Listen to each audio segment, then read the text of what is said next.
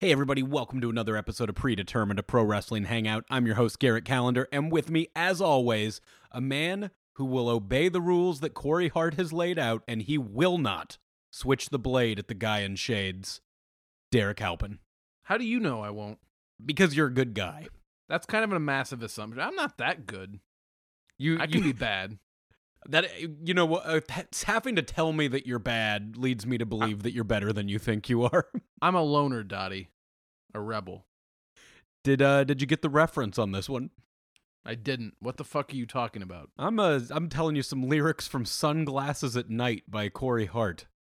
Hmm. There's a point in that one with uh, with so much conviction. He says, "Don't switch the blade at the guy in shades." Well, Oh, here's no. the thing. I I know that song and I and I I play that song a lot, but I think if you're just saying it without the without the melody, Don't I don't know what the fuck you're talking about. Yeah. shades. Oh no. no, if you'd said that, I would have definitely gotten that reference. Well, don't, don't do it.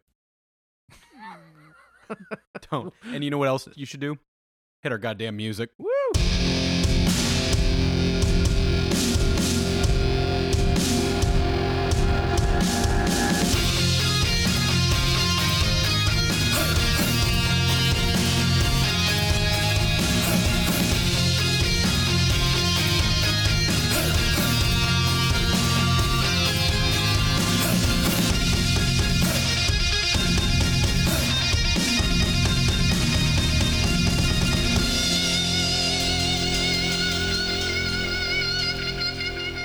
That was an interesting beginning. Yeah, and uh, just so you know, from the other room, my wife just texted me and said I could hear that. She fucking hates anything that people find joy in from the 80s that isn't Black Sabbath.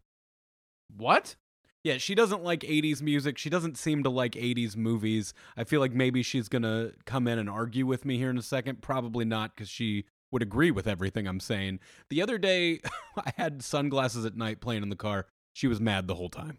Why doesn't your wife like the 80s? The 80s were great. I think it's just too much for her. I think she she what does enjoys. that even mean? I, I don't know. I think she doesn't like all the happiness and the brightness. She doesn't like the neon? Before before we uh, just continue on talking about what my wife hates, which is just a plethora of things, uh, we want to tell you about a little contest we're running right now. We are running a contest for a pair of tickets to All In. Man, we've been we've been plugging this thing for what, like over a month now, and God, we've been we've been plugging it on social media, we've been plugging it on the episode, and you guys have been doing pretty damn good. Uh, we've been getting a bunch of reviews in, so uh, keep it up, guys. Garrett, but not tell 'em how enough that your enter? odds aren't still fantastic to win. No, this I'm sure they I'm sure they still have great odds, but still, you know. Let me uh, let me open this up and tell you. Okay, well, tell them real quick how you how to enter this contest. Well, if you want to enter the contest to to get two tickets to All In, it's pretty simple. What you got to do is you got to get on iTunes, and you need to leave us a rating and a review. Leave us a review and talk about, you know, maybe your favorite episode, things you like about the show, and as you're writing the review, before you click submit, screenshot it on your phone or on your computer, whatever. We don't care. Take a screenshot of it and then email that screenshot to us at predeterminedpodcast at gmail.com. Use the subject line I want all in and uh, let us know your preferred contact info and then we will be doing the drawing as of right now the the plan is to do the drawing on July 17th.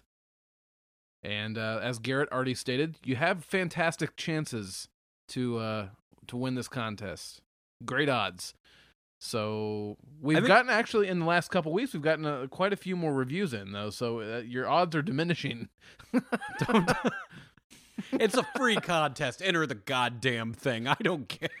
Well, actually, what's funny though, I didn't even consider this. In my head, I was like, everybody has iTunes. Everybody can do this. I've had more people message me to say I have an Android than I have had people enter the contest. Is Android the way of the future? the people who have Androids will tell you that. But I think our, our point still stands. One of the things we've been telling people who come to us saying that they have an Android and not an iPhone, we've been telling them there's no way you don't know somebody who doesn't have an iPhone because there's a ton of people with iPhones. You can use their phone.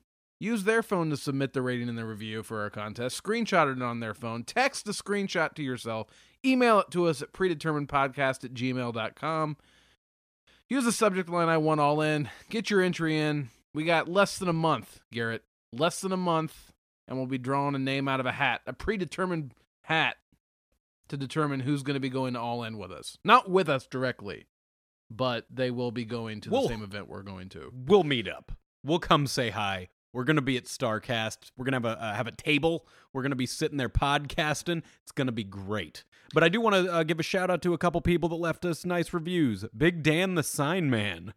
He said uh, his son turned him on to the show and gave him a few uh, wrestling podcasts to listen to. He listened to ours, and ours was his favorite. So you know what? I like that there's a father son duo listening to our podcast. That just really warms my heart. That is exciting. It's also good to hear that we're somebody's favorite wrestling podcast. Isn't that exciting to you? Suck it, Stone Cold Steve Austin. Suck, it, Ric Bruce Flair. Pritchard. Yeah. All of them. All of them. It. And you know what? I hope that uh, this father son duo, I hope they listen to it while on a fishing trip sometime. I hope that we fill some silence on that fishing Yeah. trip. Thanks for having us along on on your bonding experience. Also, thank you to uh, Sparky1010, Big Foss Man, and Johnny Boy from Pro T, uh, the Pro Wrestling T store. And the Real Lukes. Getting nice so now that you're sitting here, listen, we're get, we're getting some reviews, man. Hey, and you know what? Even if you don't want to enter the contest, do us that favor rate, review, subscribe. Love you forever for it. Let's talk about some pro wrestling, Derrick. Yeah, let's talk about whatever you want to talk about, man. Like, where do you want to start this week's episode? We've there's been a lot going on. Um, last week's episode was you and me reviewing uh NXT Takeover Chicago and Money in the Bank, which you were actually here for, and now we're back to being in separate locations, doing what we do normally. So uh, I will say, did you go back and rewatch? Because if anyone listening to this is like, wow, they don't sound like shit always. Well, I haven't been at a wrestling show in a hot ass building for two days. My voice is back. Did you go back and re-watch any of the matches from those two days? Yeah, absolutely. Okay, one match I feel like we didn't give enough credit to because we didn't. I feel like it just didn't play as well in the room as it did on television, and that's the Ronda Rousey Nia Jax match. What? Because of how fucked up Ronda Ronda got? Absolutely. I feel like from where we were sitting, you couldn't tell how hard of bump she was taking. She was getting tossed all over the goddamn place. Yeah, I mean, I, I definitely think that they were kind of using it as a "can you take this kind of abuse" match. Um, definitely. I mean, it's not UFC, but it's. I mean, I think pro wrestling bumps are a little bit different, don't you think? For sure. I mean, you know, it. Ac- Actually, with that match, I was just like, God, she's hitting her head on the ground a lot. Which will be a theme later on in this episode. when you were saying uh when you're saying is this different than MMA? Well, she was hitting her head on the ground a lot. I don't think that's normally WWE style bumps, but she was getting thrown like just head first into the barricade. They ra- she was getting ragdolled all over. I was actually really impressed with her ability to take a beating. Well, her I would say her background helped her out a lot in that. And I and I mean, not that I'm taking a shot at Nia Jax. Do you, does Nia have the reputation as being like a, a super safe worker, or do you I think guess that to that, me, I don't really have an opinion on what Nia Jax's workload is. Like, I don't. I feel like I've never really seen her just ragdoll people like that, or has that been her matches forever, and I've just not been paying attention because this is the biggest match she's ever had. I don't know. You probably haven't been paying attention. I know that if they had put Randy Orton in there against Ronda Rousey, he would have laid it in there to her. Oh my god! It all comes back to Randy Orton being mean to people and not giving a shit. He's like, you put her in there. I'm putting her through that table. I'm gonna throw her But- as high as I can. God, I would love to see that. I was thinking because you know you can't really do just every female wrestler in an intergender match. Like some just it doesn't really work so well. But I was trying to think of like what a dream intergender match would be. And I think Chris Jericho and New Japan versus Ronda Rousey would get really weird. That that's your dream intergender match. Think about that. Chris Jericho, like this weird evil version. no, that doesn't do anything for you. I don't know. Just me, it's just a weird. It's just a weird. Like I don't know. Maybe I haven't. That that version of Chris Jericho has wrestled two matches. Yeah, and he's gonna call a lady fuckface. among other things. Like he's going to talk about. I mean, at this point though, Ronda Rousey losing her last couple matches in MMA is, isn't that what every single wrestler is going to bring up from now on when they have to tell her she's not tough? Yeah, basically, you failed at your last job. You're going to fail at this job. Is that going to be the running theme for a couple of years? I think it's going to have to be, and I do think it's hilarious though when the WWE superstars come out, and I think uh, Alexa Bliss did it last week on Raw, where she came out and was saying like, "This isn't the WWE." God damn it! I have a Amazon Echo in here, and it, really makes it hard to talk about uh, Alexa Bliss because she goes off every single time I talk about it or when it's on TV. Can we talk about how unique and awesome that is? I can't be the only person that's had this problem. I feel like next to the TV is the perfect place to put your Amazon dot. That's actually hilarious. And uh, just unfortunately, we watch a show where one of the main characters has the name that you have to say to activate it. So now I have to avoid that. That's hilarious. Well done. I'm glad this. I'm glad this came up during the podcast. It Um, talked for so long about geography while I was trying to talk just now, and I don't know what it thinks it heard. Oh my god, that's But- good stuff. But what So, I was ca- can, I ask a question? Oh, yeah, what the ahead. fuck? What the fuck is Nia Jax? Did you watch Raw this week? Um, I watched highlights this week. I didn't. I don't rem- recall what she did. She came out as a babyface again, backing up Natalya. Jesus, is she just gonna be the big show now? I, I mean, I guess the, I guess that's a great way of putting it. Is this what she was? She was the babyface going up against Bliss at Mania, you know, because she was getting bullied. Then she beats Alexa, but then like a couple weeks after Mania, she's back to being a bully again, but without Alexa. And well, she wasn't really a bully to Ronda, was she? She called her out. She called her shot on that one. She was kind of being a bully. Well, you she can't. was being a bitch. Like, like, like, like she was picking on that local indie worker. well, she was showing that she can get out of the armbar. Yeah, but like, like a smug asshole. Hey, I think it's fine. You know, uh, She- and now, now she's now she's wonderful. now she's wonderful, and I I agree. But I think that's because she's she has such a nice smile that if she smiles, you're just like, oh, can't be mad at her. But then if she looks mean, you're like, yeah, she's a pretty big lady. She could throw me around and uh act mean to me. She has a nice smile and pretty eyes. She really she's does. prob- and she could probably ragdoll me even worse than Rhonda. So That's the intergender match. My new dream intergender match.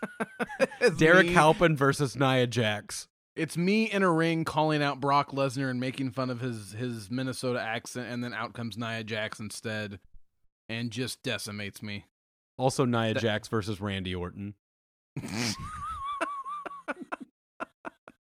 oh, and here here's the other thing I wanted to bring up because I I wanted to make sure I asked what the fuck's going on with with Nia's heel babyface stuff, but I saw this come up today on social media, and I I, I think I saw you engaging this. I can't remember who it was between, so forgive me, but.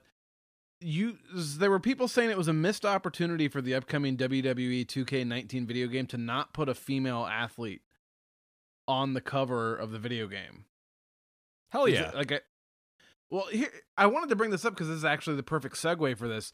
I think that's going to happen, but I'm actually kind of glad it's not happening yet. I want it to happen next year, for or the the next whatever that one after this one for 2K20 because you they'll totally put Ronda on there. yeah, but does Ronda deserve to be on there or does like Charlotte Flair deserve to be on there now? I would argue that they. I mean, but it's all for marketing purposes, so they're definitely gonna. I mean, did Brock deserve to be on there At the when time, he was on there? yes. At the time, I believe that game was sold to me because Lesnar was on the cover. But that's what I'm saying is that like I think if you wait another year and let Ronda get a few more matches under her belt, get that exposure, I think she could very well end up being the person. I don't think Styles is the wrong choice. No, no, don't get me wrong. Like I think Styles is easily like at least it's not Roman, right? Isn't that what everybody thinking? yeah, that's probably what everybody's thinking. But I think they they obviously they think Roman Reigns is the guy, but they're not putting him on the video game cover because they know that, that- he's not. That was the next question I was going to ask is has he been on one of the covers and I just missed it? No, he is not. So he's not the guy. How can the man who's main evented like the last 20 WrestleManias not be on the cover? f- fucking Stone Cold Steve Austin was on a more recent cover of WWE 2K than Roman Reigns has. And then Seth Rollins got on because he bitched about that. what? Yeah, remember he like I think he said something on Twitter where he was like there's a lot of guys on the current roster that would love to be on this cover. Or he said something that ended up resulting in him getting the next cover. Really? He bitched about it.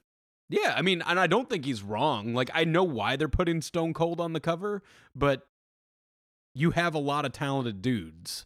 Like obviously like AJ Styles one of the most deserving, Seth Rollins definitely like not that he just bitched and got on it. Like deserving guy, really talented talented worker. But you know, I can also see how, why it would be hard for them to not just put The Rock on the cover every single time. Right. I guess I guess that's like I mean you make a good point about Charlotte being a deserving candidate for that. I mean uh, like I'm not going to argue that. I just mean- think that like if they're going to pull the trigger on it, they're going to do like somebody who has like the mainstream pull on it, right? Well, Charlotte is in ESPN magazine this month. And she's naked. ESPN's body issue, man. Hey, Seth Rollins isn't afraid to to hang some brain. We should have thrown him in there too. Wow. I don't think his was intentional, man. Hang some brain. Isn't that what the kids are saying? I don't know. I'm not one of the kids anymore, apparently. Good Uh, lord. Okay, but Yeah, who I mean, would, would who like if you could pick one female from the roster, who would be on the cover right now? Oh, like oh for 2K19. I thought we were talking about ESPN's body issue. No, we're not that kind of show. well, that's what we were just talking about. Um, I don't know. I think they got it right with Styles. I mean, eh, by all accounts, weren't we? We were just talking about this last week when you were here. Isn't he actually leading merchandise sales right now? I believe so. From So what that I, kind of makes sense. I mean, I was just saying, like, out of the ladies, would Charlotte be your go-to other than Ronda? Um, probably, yeah. I mean, you could probably make an argument for a couple of them. Like, I mean, beyond Ronda, I mean, like Charlotte. I'm sure there'd be people out there screaming, "What about Sasha?" I'm over here screaming, put Candace on there, and there's other people screaming, she's had two matches.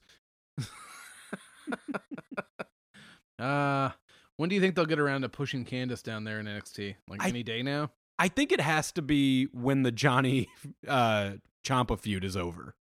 Aren't they right now pretending that it's over? Are they okay? I was talking to somebody about this today. Uh, hi, John. I have to say the name of whoever. Somebody. somebody. It was my friend John.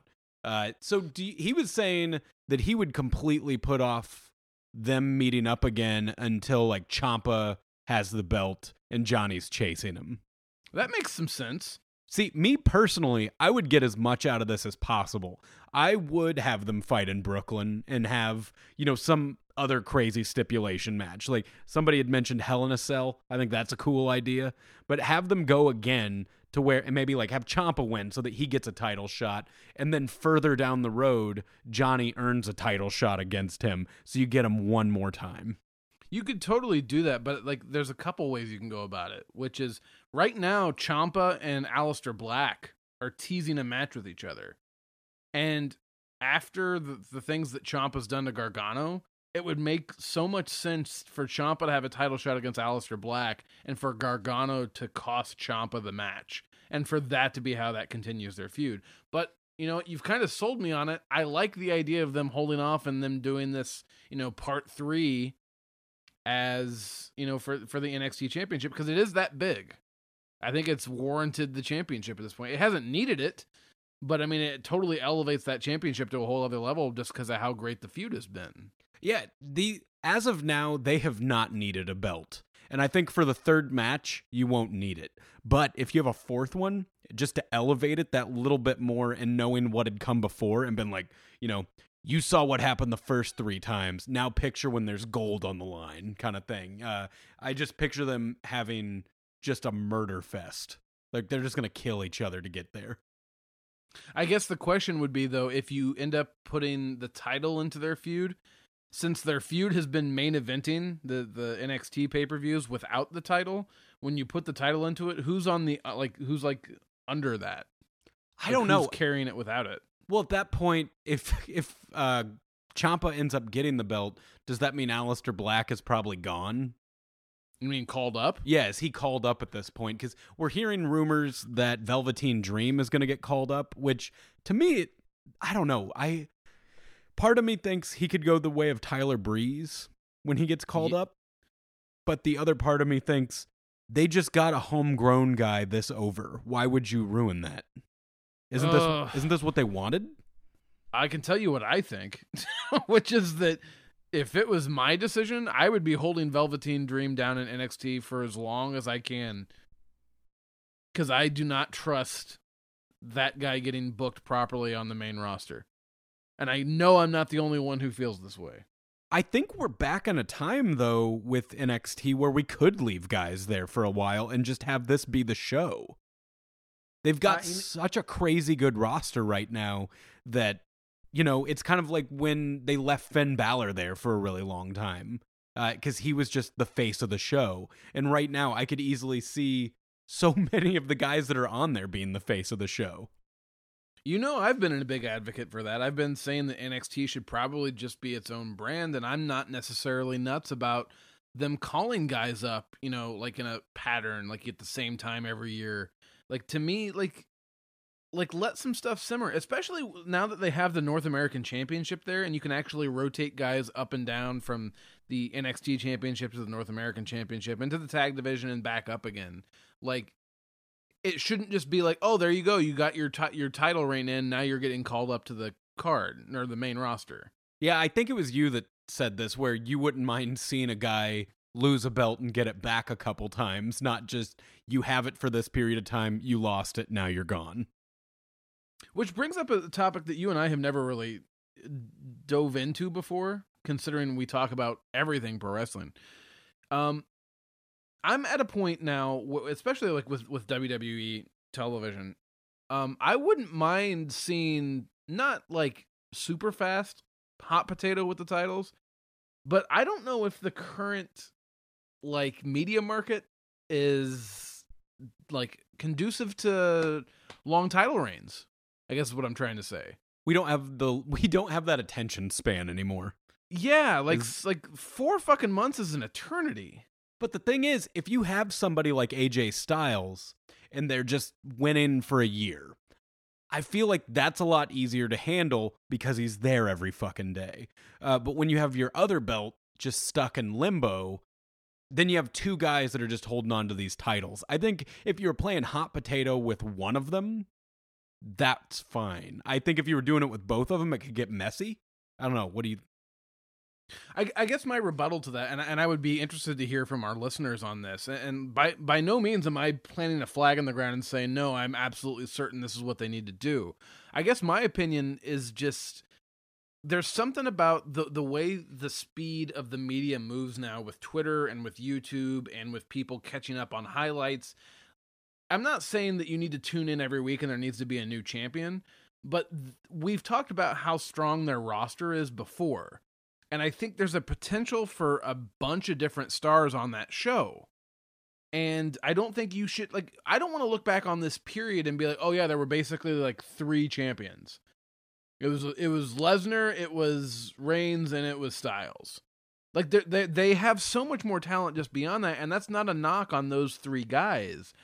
I think like isn't it kind of criminal that they did make the jump and say, okay, we're going with Finn Balor as our first ever Universal Championship, and he got injured, and he didn't get injured by an accident from like something that he did or like some like it, it was another wrestler accidentally hurting him, and they didn't really reward him for coming back. Like I mean, it's been coming up on a year, right? Over a year since he's been back. Well, basically, he lost his title and he lost his gimmick. And kind of lost his spot.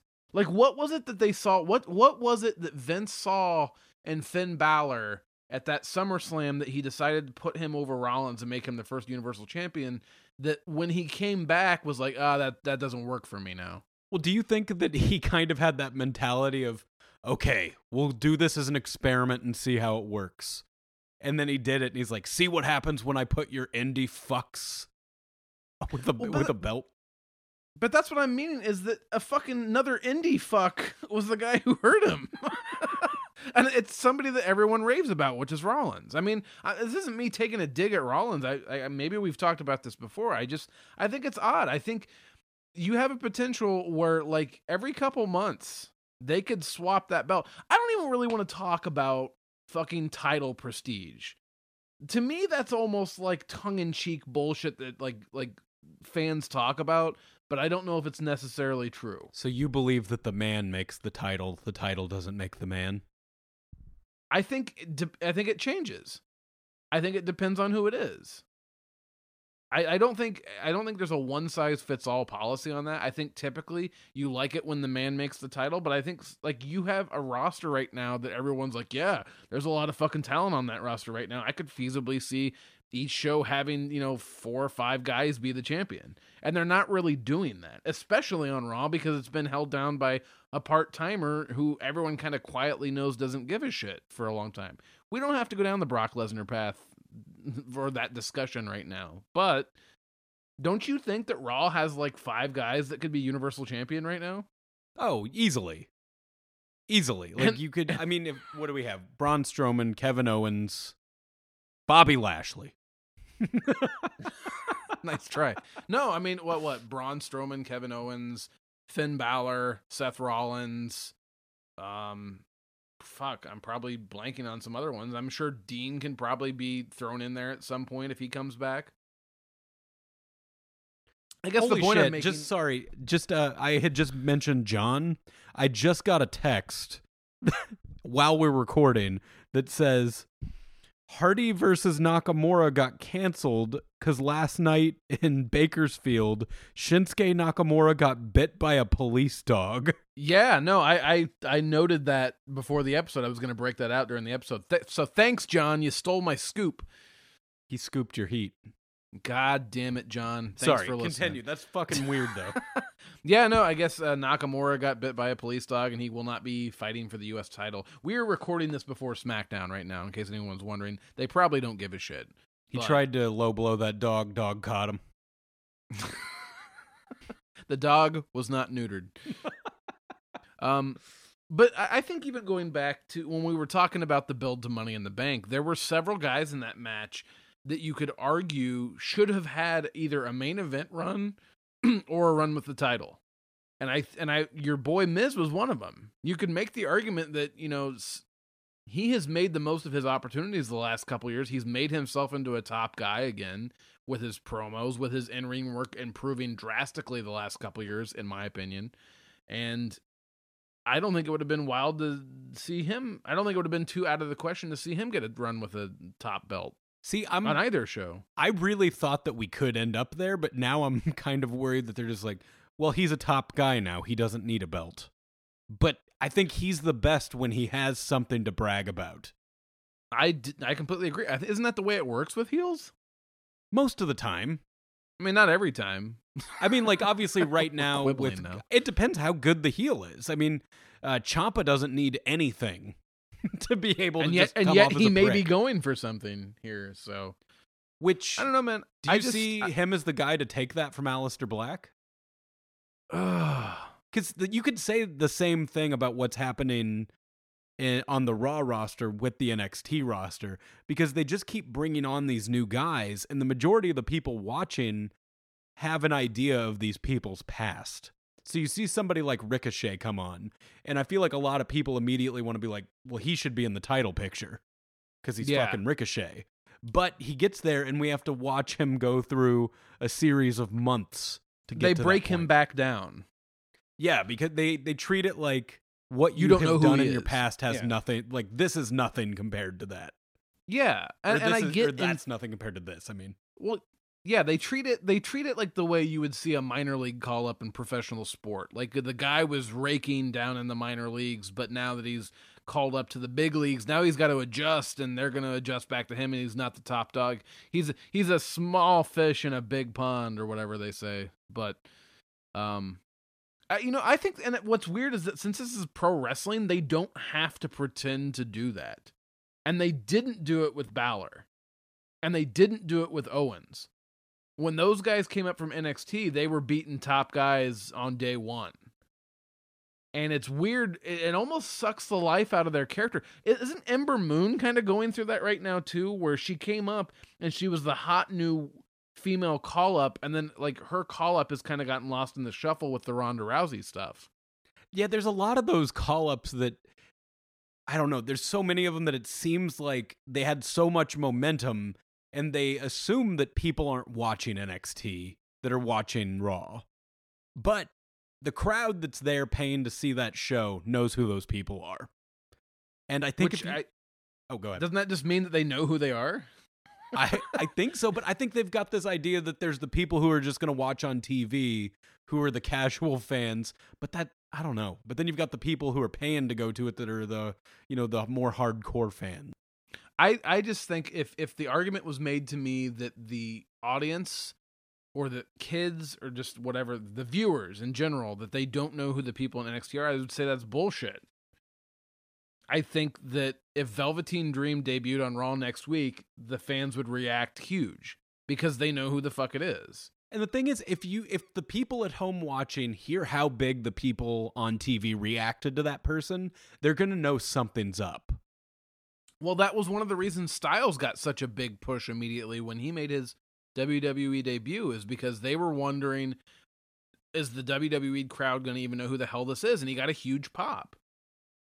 I mean, it's go. It's the same old fucking argument that we have on here anytime we talk about WWE or Vince, which is that it's just out of touch. I think. I think there's. They think things that are just not true, and they base entire strategies around things that are not true. Well, would you? I don't know. Do you think it's a good idea to? I mean, obviously, with everyone, you're not going to throw him on there and just immediately push him up because there's people like No Way Jose. He's a good wrestler, but that gimmick is never get into the main event. Oh, for sure. And I think he's holding down his spot on that roster. I think Which he's it- doing what he's there to do. He's getting paid. He's showing up. He's having fun. Short and little kids at know, house shows are going to love him. Right. Right. And there's nothing wrong with that. No, you're not going to get paid the big main event money. Not every guy gets to be the big main event guy. And that's okay. As long as you're happy, man. it's like as- you're talking No Way Jose off a ledge. Like, hang in there, bud. You're going to be all right. Well, I just remember I got ups- I got so upset, you know, a little over like I got upset like, you know, 11 11 12 years ago. I was a big fan of Carlito Caribbean Cool. I knew that's who you were going to bring up. and I really thought he was he was he got himself over. He was original, he was different, and I thought he was worthy of a main event run and it, it just never happened. And there's just certain guys that just aren't going to get that shot. So going back to my argument about the fucking roster and the main championship, I don't think this is that. I think there's legitimately on each brand there's multiple guys that you could see rotating through that that main event spot. Like I don't say it has to be like I'm not going to say it has to be like the Attitude Era. I don't think you need to tune in to Raw every week because the belt might change hands this week, but it would certainly help with creating the environment of it being must-see television again. If you don't know when a title change is going to come, you don't know when you're going to tune in and get Daniel Bryan versus AJ Styles or or Seth Rollins versus Roman Reigns or whatever for a championship. I th- I think there's this business model of we need to save it for the pay-per-view. Like, and I don't think there's anything wrong with occasionally giving something really nice and juicy away for free on TV because guess what? It makes people want to tune in the next week. Well, especially with remember uh, the time they were just playing hot potato with the women's tag belt, and it was going back and forth between uh, Charlotte and Sasha. Yeah. We got to see an awesome moment on television, which was Sasha Banks giving Charlotte the bank statement on the rail in the middle of the crowd. Yeah. That was awesome. That was a great moment that ended Raw, and it felt like an actual main event rather than just, you know, it wasn't a multi person match or. I don't know, man. I would love to hear from fans about how they feel about hot potato in the title a little bit more. Not every week, but especially when you've had Raw be a three hour fucking program and you've had their main championship not there for over a year. Like, I, I understand that the Intercontinental Championship is quote unquote more prestigious because of it, but fucking come on, man. It's still the second, it's still a secondary title. It's not the world title. The world title should be there a little bit more often. Well, when you have this many top guys that are obviously can't all be the top guy because there are just too many people. There's not enough spots uh, for all these guys. If you could grab somebody from that roster, from the WWE roster, and throw them into Ring of Honor to be Ring of like one of Ring of Honor's top guys now, who who would you do that to? If I could grab any guy off of their roster and get the, like essentially save them from WWE, or or a lady. Because honestly the ladies division on ring of honor could use any of them. Like you know you were saying that sasha banks has been saying on on twitter basically asking to go back to nxt has she? was that you that said that to me I don't think so. that might have been john again john's getting a lot of shout outs on this one. John's speaking of takeover. John's taking over this episode. Um, no, I didn't know anything about that. I, I knew I knew that Cena had been advocating to go back, like to do something down in NXT. Um, but I didn't. what do you think his Banks. reaction would be down in nxt when he came out do you think he'd get booed or do you think the crowd would just be so excited to see him at full sail I think a little bit of both, and I think I want to see it really bad. What do you think? Like he goes down and like puts over Velveteen Dream or something since he was already saying he loves Velveteen Dream? I don't know. I liked our storyline of him just going down there to get wins because he hit, it's been too too long since he's had a victory, and he just feels like he can go down there and squash like EC3 and shit like that. Well, I th- you know what? Don't do that. Have him go down, take down the tag team division. Just a bunch of handicap matches where he takes down like Otis and Jizz, and then he takes down War Machine. And I don't know. I know I want to see it. I think that'd be something different. Anytime you get to do something a little bit different, that'd be cool.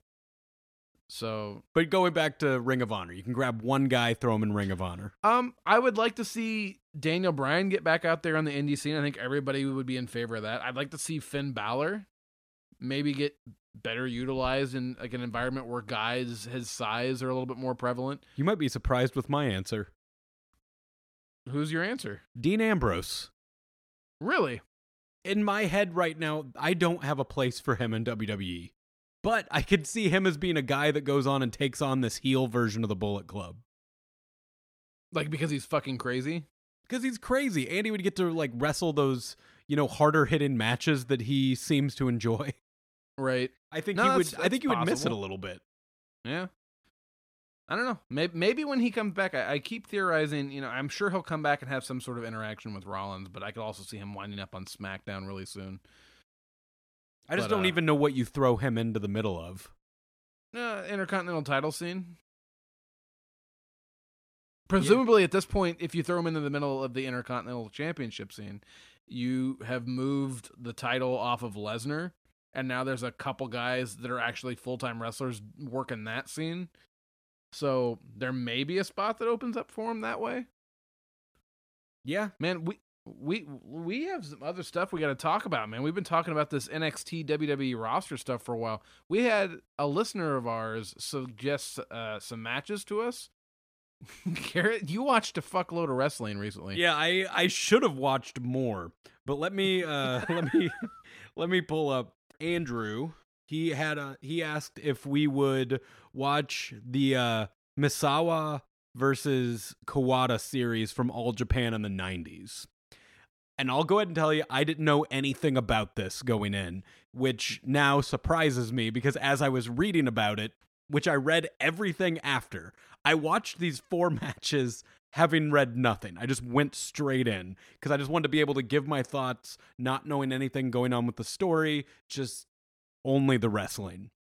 So the ones we watched were from 6 3 94, 7 24 95, 6 6 97, and uh 1 22 99. Kind of probably lost in the shuffle with a lot of today's wrestling fans too. I don't think this is getting brought up a lot, but it's also, I guess, considered one of the most iconic pro wrestling rivalries. Yeah. time. So that's what I'm reading. Like after I had watched these and started reading it, reading about it, I saw that uh, their match from June third, 1994, was the only other match that Dave Meltzer had given six stars to. And so, not knowing anything, I start with the first match Misawa versus Kawada. When this, I hope I'm saying both names correctly. Uh, always worried about that. Always worried That's about how I like would have said them. So I'm I'm right there with you. That's exactly how I would have said them too. So Okay, so when this comes on, immediately uh, it's the '90s, and they are '90s in hard in this episode. Like when you look at that crowd, even in Japan, you're like, "This is the '90s." This looks like it was shot on the same cameras they shot Double Dare on. Oh, that's a good quote for the for the bank. And like when I look at these two wrestlers, so just describing them visually, Kawada looks like a pro wrestler. Looks like a mean son of a bitch with a with a goatee. All right. Other guy, Misawa. As I look at this man, I don't necessarily get pro wrestler out of him. What I get what I get is picture if a man was like, you know, somebody came over and's like, "Hey, I'll grant you a wish, but all you have to do is a would you rather." And he's like, "Well, I do want my family to be wealthy and happy. I take that would you rather." And the would you rather ended up being, "Would you like would you rather have to fight a match a year against this man where you have to put everything on the line? Like you have to give every last bit of energy you have." Or stick a needle in your own urethra. And he's like, I'm going to fight those matches, my friend. And I don't think he knew what he was getting into. Not much better than the needle in the pee hole. Jesus, the, these matches, the, okay, just to go like real quickly through them and then we'll move back a little bit. The first one, very much a Japanese style match. Uh, started out slow, got more hard hitting. I was into it, but like wasn't super in love with it yet. By the second one, I was getting a little more invested. By the third match, they were like, fuck it. No grappling. I'm going to break this fucker's arm. And they just start killing each other right at the top. And that Yeah. match just, the third match, they're just murdering each other. And by, and by that one as well, uh, let me see, um, Kasawa is missing his fucking teeth. I think that's part of the fun in watching this series of matches the way we did, is we're watching these guys gradually get older They're aging in pro wrestling years. which is uh, I mean they look okay other than you know missing missing some teeth. And uh by that fourth one, god damn, the end I guess to that match. That I looked it up. You can get a 14 disc set of these dudes matches. It can just be its own network.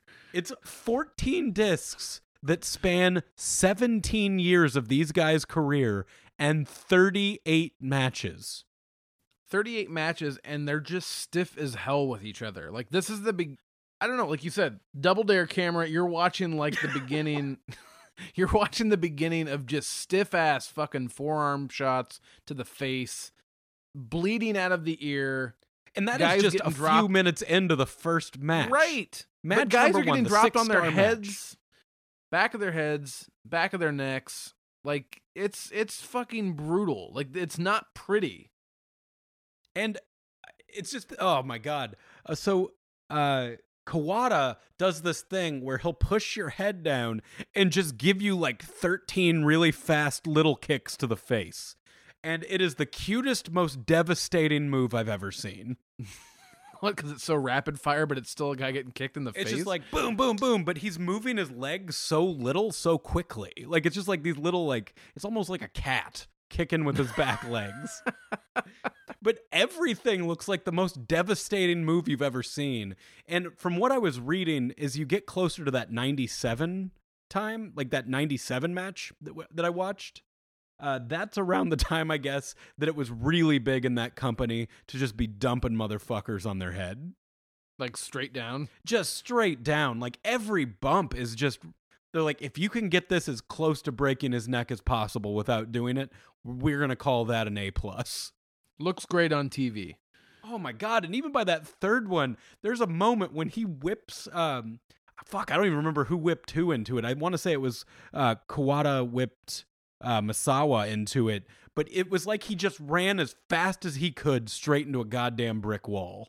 The way, like, like these guys truly gave their all in these matches. When did all Japan close down? Is it closed down? I, I mean, I, I assume since you don't hear about it, maybe I'm wrong. Or if it hasn't closed down, it's at least not getting spoken of. I'm I'm embarrassed, and I'm not going to cut this out. I don't know a shit ton about all Japan. Well, clearly. Well, I mean, but this was sent in to us by a listener, and like we just wanted to go out of our way to let you guys know. You send us some crazy shit, stuff that we need to watch in the world of pro wrestling. We will watch it. Oh man, and just so you know, I watched the first and last match twice. because by, Holy shit. because by the end of it, I realized like, holy shit, I really, really love these four matches. So I went back to rewatch the first one just because, you know, that's the one that got six stars, but the matches also got more hard hitting as they went. So I feel like those ones got me more excited and I knew the characters a little bit better. So I needed to check that out again. And I can't recommend these four matches enough. I mean, like I said, I think the the third one that I watched, which do I need to read what the dates were on those again, just so if people want to go check those ones out? Um, why don't you go ahead? But I, I just, I think people were, are going to find a lot of these matches on YouTube if you just type in, you know, Kawada and Misawa. Yeah, definitely go out of your way to look these up. It's not like when we were watching the the punk matches that went two fucking hours. These are, you know, pretty normal length matches. The first one's probably the longest at what, just under 40 minutes and then the others go between like 25 and 35 minutes each, but they're absolutely worth your time. And did you notice how loud the crowd was during these? Yeah, the, and and the crowd being loud was exciting. I think it's hard for me to listen to like Japanese commentary when I don't know what they're saying, but they're yelling like like they're it's like they're climaxing when these matches are going on. I'm like, "Oh my god, I wish I knew what they were saying." Oh, there's one of their names that just went by. But uh Oh, and I I fucked my neck up. Uh, so I've been taking muscle relaxers, and just so you know, when you're a little high watching this, uh, it is, and they're just screaming in Japanese, and these two motherfuckers are just giving each other stiff elbows to the face, just a stiff kick to the face. They're screaming in Japanese. I'm stoned. It is insane. So get in the right mindset. Watch these matches. Have a great fucking evening. it's a little bit like some homework. Like you're going back in time, you know, a couple decades to watch some pro wrestling, and I don't, I don't, I'm not gonna, I don't know nearly enough about you know Japanese wrestling. I don't know where the strong style originated, but there's there's a hard line of it going straight through this fucking feud. Um, So yeah, what I was reading is these two started out as a tag team. And then it became where they were fighting each other. And it got to the point where these they said that these were two of the four pillars of all Japan wrestling. So these were like, you know, two of the biggest guys going at it. And they're doing it to the best of their abilities. And from what I was reading, a lot of this was ahead of its time. Because I was, you know, when you get told to watch something, you know, from the 80s or 90s, you're worried that it's going to feel dated. And this Right. style of match did not feel dated to me. This felt, you know, just like watching a Suzuki match or an Ishii match. Just a really, just two hard hitting motherfuckers, even though one of them looks like he lost a bet and has to do this. It's a would you rather. Yeah, I think I just think I think being stiff that doesn't that doesn't age. like when it looks like a shoot fight at different parts, I think Pete that I think that works every time. Well, so. tell him how the fourth fucking match ends, which I guess was kind of the end of. uh I believe they said Big uh, Giant Baba was the booker at the time, and he had booked this whole feud. And that in 1999, this was like the end of him being the booker there, and this was like his grand finale to this story and being the booker at All Japan. I think that, I mean I know that it's Kawada basically dumping Misawa straight down on top of his head. Like it looked like he was picking him up to do something else. And then like it was like either he said fuck it this is what I'm doing and changes his like plan I, mean I don't know like he just it's I it looked like a botched power bomb that the the guy giving it said fuck it I'm dropping him on top of his head. Which that move does have a name.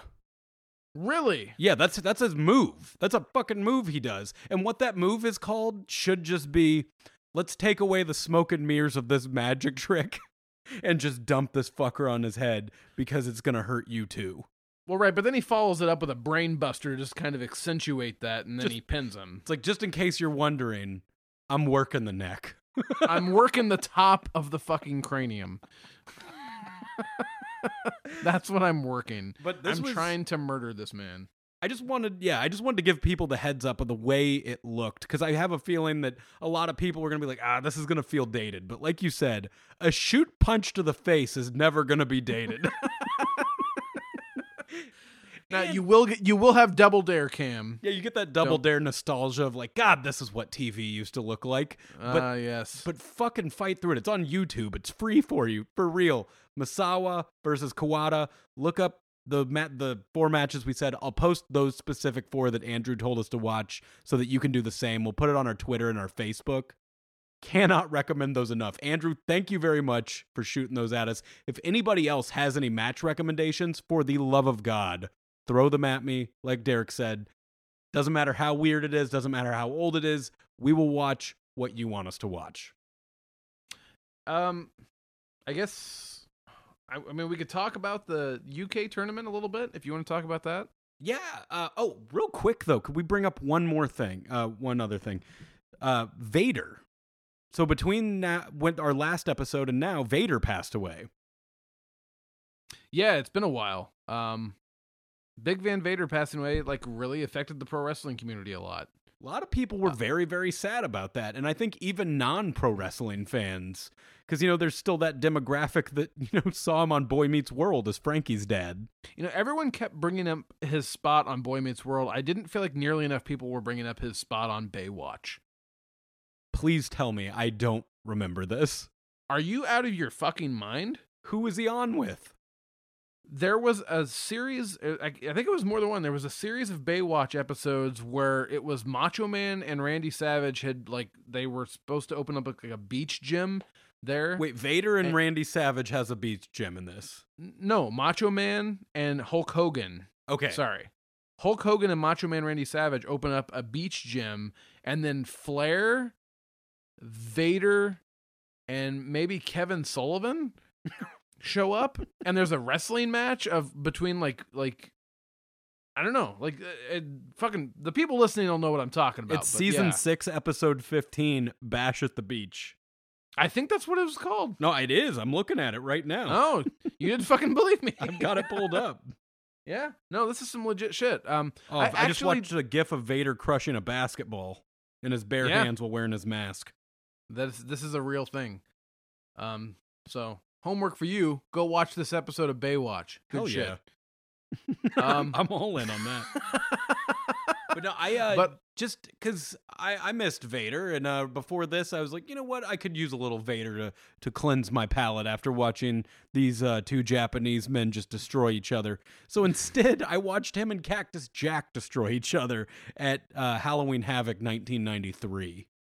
Yeah, I, I will be the first to admit I really don't have a ton of history with Vader. Um, I don't rem- remember watching a ton of his matches. Um, I know that he's widely regarded as one of the best big men of all time, if not the best. Um, Watching a dude that size do backflips off the top rope is it's disturbing. It's kind of it actually made me think like, okay, I bet Keith Lee was a big Vader fan. no, I just I think there's a lot of people who were sad by him. I knew he had cancer for a while. Um, widely regarded as a great guy. Uh, transcended. Oh, he was he was uh, he was just in a lot of television shows. I mean, it wasn't just wrestling. Like he appeared in other things. So, yeah, mainstream as hell. And sad that he's gone. And I think even if somebody if they said they didn't know who Vader was, I think if they saw a picture of him in the red mask, they'd be like, ah, okay. Oh, I know, oh, yeah, I know, who that guy. is. Yeah, But I always heard these stories about him being one of the most sensitive wrestlers that it was really easy to make him cry. Did you ever hear Yeah. that? yeah, I did. I heard that Shawn Michaels was an asshole to him. Is he the one that made Vader cry? I I don't remember who the story was. Yeah, I guess they were working a program together that was supposed to last a while, and I guess that Shawn Michaels went off on him for being a little bit too stiff and f- nixed the feud and called Vader like a fat piece of shit or something, and it really upset him. That's Shawn Michaels, his reputation for being a dick is is pretty well known, so I don't think anybody was is surprised by this story. It's just funny that a guy who is known for being such a stiff wrestler, like especially in this Halloween Havoc, you see them him and Cactus Jack just slamming each other on this entrance ramp. And it's just such a hard thud every single time. And it's a, a Texas death match, and they're just both covered in blood by the end and just hitting so. fu- God, you're watching Vader take headshots with a chair. That- See, now that's never gonna. I mean, it's out of style, but it's never gonna not be shocking. Like, there's gonna be a point in, uh, you know, like 2030 when the wrestlers are just doing a thousand flips in a row, and people are like, I don't want to watch Attitude Era. That's gonna feel old. It's like, well, watch this old man get hit in the face with a steel chair and tell me if that feels dated. it's the same with those stiff forearm shots to the face, man. they just they aren't gonna go out of style. But uh during this did make me realize this. I don't know. Um I Jesse the Body Ventura was on commentary with Tony Schiavone for that one. And I feel like if I were inebriated, I could really enjoy some Jesse Ventura commentary cuz JBL was always my go-to uh, commentator if I were, you know, inebriated to be like, "Oh, that's everything he's saying is hilarious to me right now." well, you have the WWE network, so you can do that anytime you want, man. just hearing at one point Jesse the Body Ventura starts counting with the ref after the ref has already counted. So like the ref has already counted one, and then Jesse Ventura goes one, two, and he kicks out at two, and the ref's like that was three. He's like, oh, I guess I missed one. Yes, you did, sir. And then at a certain point, they're in a corner just beating the shit out of each other. They're both bleeding, and I guess he gets blood all over. He's like, "Ah, we're getting sprayed with blood right now. I look like a doctor. He very calmly takes getting covered in Leon White's blood. Well, you took getting Nick Gage's blood on you pretty nice. Like, Speaking of hard fucking hitters, did you see the second match announced for Joey Janela's Lost in New York? of course I did. Dude, I didn't tell you this yet. I got second row tickets. I've I've been paying attention to social media, man. So, Queen of the Ring and I will be sitting second row to see Nick Gage take on Meng. Do you know how scary that is, Derrick? Yeah, because I was at a GCW show before where Nick Gage was doing all sorts of scary shit. And, uh, dude, I don't know. Meng's getting up there. He's 59. Yeah. But if you look up anything about him, all you hear are the terrifying stories. Even Vader said this was the stiffest wrestler he had ever worked with. And there's like, I mean, some of these, I don't even know if they're urban legends or truth. But you hear multiple wrestlers tell stories. Uh, one, he gouged a guy's eye out that made fun of his hair. He That said, seems about right. said that wrestler had a glass eye the rest of his life and quit wrestling immediately, as you should. Uh, and also, it's they said there was a story while they where they were in a, uh, I think they said Boston. They said they were in an airport bar. The baby faces were on one side of the bar, so he, Meng sat on the other side. And some guy's like, "Oh, you do that fake stuff, right?" And he said, "Come over here. I'll show you how fake it is." Bit the fucking guy's nose off, like goddamn Holy Oswald fuck. Cobblepot in Batman Returns. That's a great reference. You're going to be second row for that shit. Meng versus Nick Gage. And then the other match announced, we have PCO versus Matt Riddle. What, Joey Janela, what are you doing? What are you doing? You know what you signed up for. I'm excited. I'm excited because last time, you know, I had to uh, sit in a building for 15 hours to get to Joey Janela's spring break. This time, I'm just flying on an airplane to New York and then going to go to Queens to hang out with Queen. to hang out with the Queen of the Ring. That makes sense. You know what? That's just good sense right there. That's good booking. Uh, you want to talk about Zack Gibson winning the UK tournament and getting to face Pete Dunne? Yeah, that actually, uh, I didn't get to watch the the match with Pete Dunne just yet. I do know how it ends, but I'll be honest. I thought Travis Banks was going over. For real? I did. I'm well. I'm a Travis Banks fan. I do enjoy him, so I guess maybe I was hoping he would go over. You know, when they started the tournament, I was actually thinking that the way they had it booked, I really thought that uh Jordan Devlin would get his redemption, but that ended up not being the case. Yeah, there were a few guys there that, um, like it was pretty cool to see on WWE television. Just you know, like Flash Morgan Webster. Uh, I I wish they would have gotten Walter in that tournament, but I think this is not. No, they did have a couple big men in there. They had Joe Coffey and Dave Mastiff. Oh my god, I would have killed to see Walter in that. His time will come. He was busy taking on Adam Cole over at Evolve. Were you surprised that they didn't put Zack Gibson over Pete Dunne, or did you that we kind of expected? That did surprise me because to me it was like they had this whole tournament to build up to a guy who could finally beat Pete Dunne. But that is not true. It was a tournament to decide a number one contender to get their ass kicked by Pete Dunne. I guess it is them doubling down on Pete Dunne, which I don't mind because he's been great.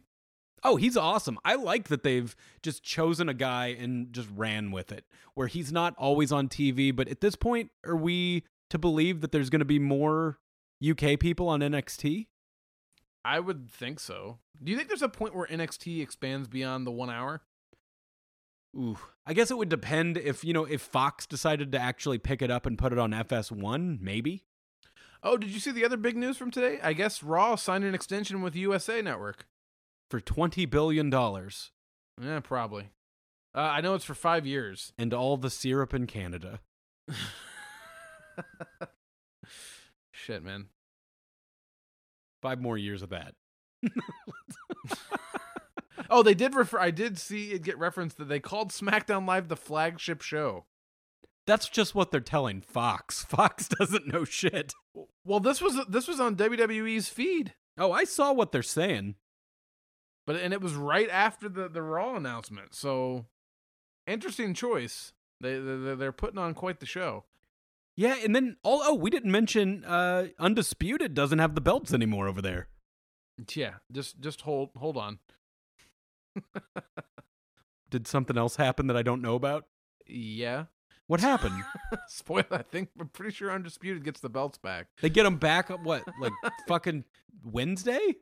Yeah. Wait, so is there still NXT this week even though we had NXT UK today? Undisputed got the belts back. I can tell you that. So that was just a nice surprise for the UK crowd, and then they got them back get, before they left. I get alerts from my WWE app, Garrett, and these apps give me spoilers. And the spoiler I got the other night was that NXT got the tag titles back, or the sorry, the Undisputed got the tag titles back. Well, I'm going to go ahead and tell you that's disappointing. I really like Mustache Mountain. And I did see, though, that WWE put a trademark on British Strong Style. Well, that was smart because so, they're probably going to be plugging the shit out of that in the next few years. So I guess they, uh, you know, they own those words now. That'll be nice for everyone else in the UK. Yeah. Um, I was super excited though to see Toni Storm on there. I love Toni Storm. I'm really excited that she signed a deal similar to Pete Dunne, where you know she's going to get to keep doing progress, but then pop over to WWE now and then. And it would be cool to see her get a belt and you know be a dominant badass lady over there. And you know when I saw I Mustache think- Mountain win those belts, I thought, okay, maybe Toni Storm can take Shayna. No, no. I do think it's um cool because of like the UK tournament, because of the stuff with NXT, they are letting guys work with other promotions a little bit while still doing stuff for WWE. Like they're not making them commit to, you know, such a small segment of their company and then taking away opportunities from them. I think it's cool. Like like Kenny Omega said, I think it's like a working relationship between New Japan and WWE would be outstanding if they could work that out and as he says that, uh, they end up signing a working relationship with Noah over in Japan. So now they're sharing Kenta or um shit, what's Kenta's name on NXT or WWE? Tore his arm. He's been gone forever. Then he came back. Hasn't done shit. Hideo Itami. Hideo Itami. So now he's going to be going back and forth between Noah and NXT, I guess, or He's not on the main roster, is he? Or is he on 205 Live? Where the fuck is he? I thought he was on 205 Live. That makes sense. That makes sense. Where in the world is Kenta? I'm literally on my phone right now trying to find the stuff about Undisputed Era, but because it was a spoiler that I don't like. Yep, four days ago. Breaking Undisputed Era win back NXT Tag Team Championships in one of the greatest tag team matches I've ever seen. so is that Twitter. at Full Sail? Uh, I think that was in. I think that was in England. That's weird to give it to him and take him away. Like that almost makes it like they were doing a couple house shows, so they're like, it's cool if we drop it because they'll leave with it, and it's like it never That's happened. Kind of what it feels like, but it gave the crowd a thrill. I was surprised though during that match how split the crowd was. I figured it would be 100% towards Mustache Mountain, but it was really a 50 50 split between the two. Well, you're an idiot because you were just in attendance for NXT Takeover and you saw how over Undisputed Era is. Yeah, but it was just, you know, the hometown boys that, you know, I would have thought, especially since they're such baby faces. Undisputed Era is the shit, man. It's crazy. I was not expecting to see that many children wearing Undisputed Era shirts. Yeah, I, I think that's the thing is that like I don't know, like uh, they're they're the new hot stable. Can you name a stable in WWE that's more over than they are? All of it. B team. Nah, tag team. It's not a stable. Uh, does Rhyno and Slater count? That's a tag team, not a stable. It's a stable if you count all of his kids. you did it. Got you there. That's a good joke. Hey, you know what? I think it's time to get out of here. Hey, everybody. Thank you so much for listening. Thanks for hanging out with us. Come back again next Thursday. We come on every Thursday. Follow us on Twitter at Wrestle Hangout. Follow us on Instagram at Predetermined Podcast. Follow us on Facebook at Wrestle Hangout. And you know what? Tell us what you want us to talk about. If you've got some matches that you want us to discuss, I will be happy to do it. I want more matches like the ones that Andrew gave me because those were fucking awesome. I'd be willing to watch those all day long. Hit us up with weird matches. We're into that shit. And just like I said, check the social media stuff, guys. We do uh we do some fun stuff on there. We've been doing some fun things on Twitter. Been having people submit uh you know their favorite mic workers, their favorite wrestlers, all that kind of stuff. So Basically, we're starting conversations over there. If you're bored during the day and you can figure out how to get on your phone during work hours and just chat with us about wrestling, we're doing it too. it. We're both texting you from work. Do it. Hey Garrett, Yes, Derrick. There's a line that we say at the end of this show every time. And that line is Hit our goddamn music.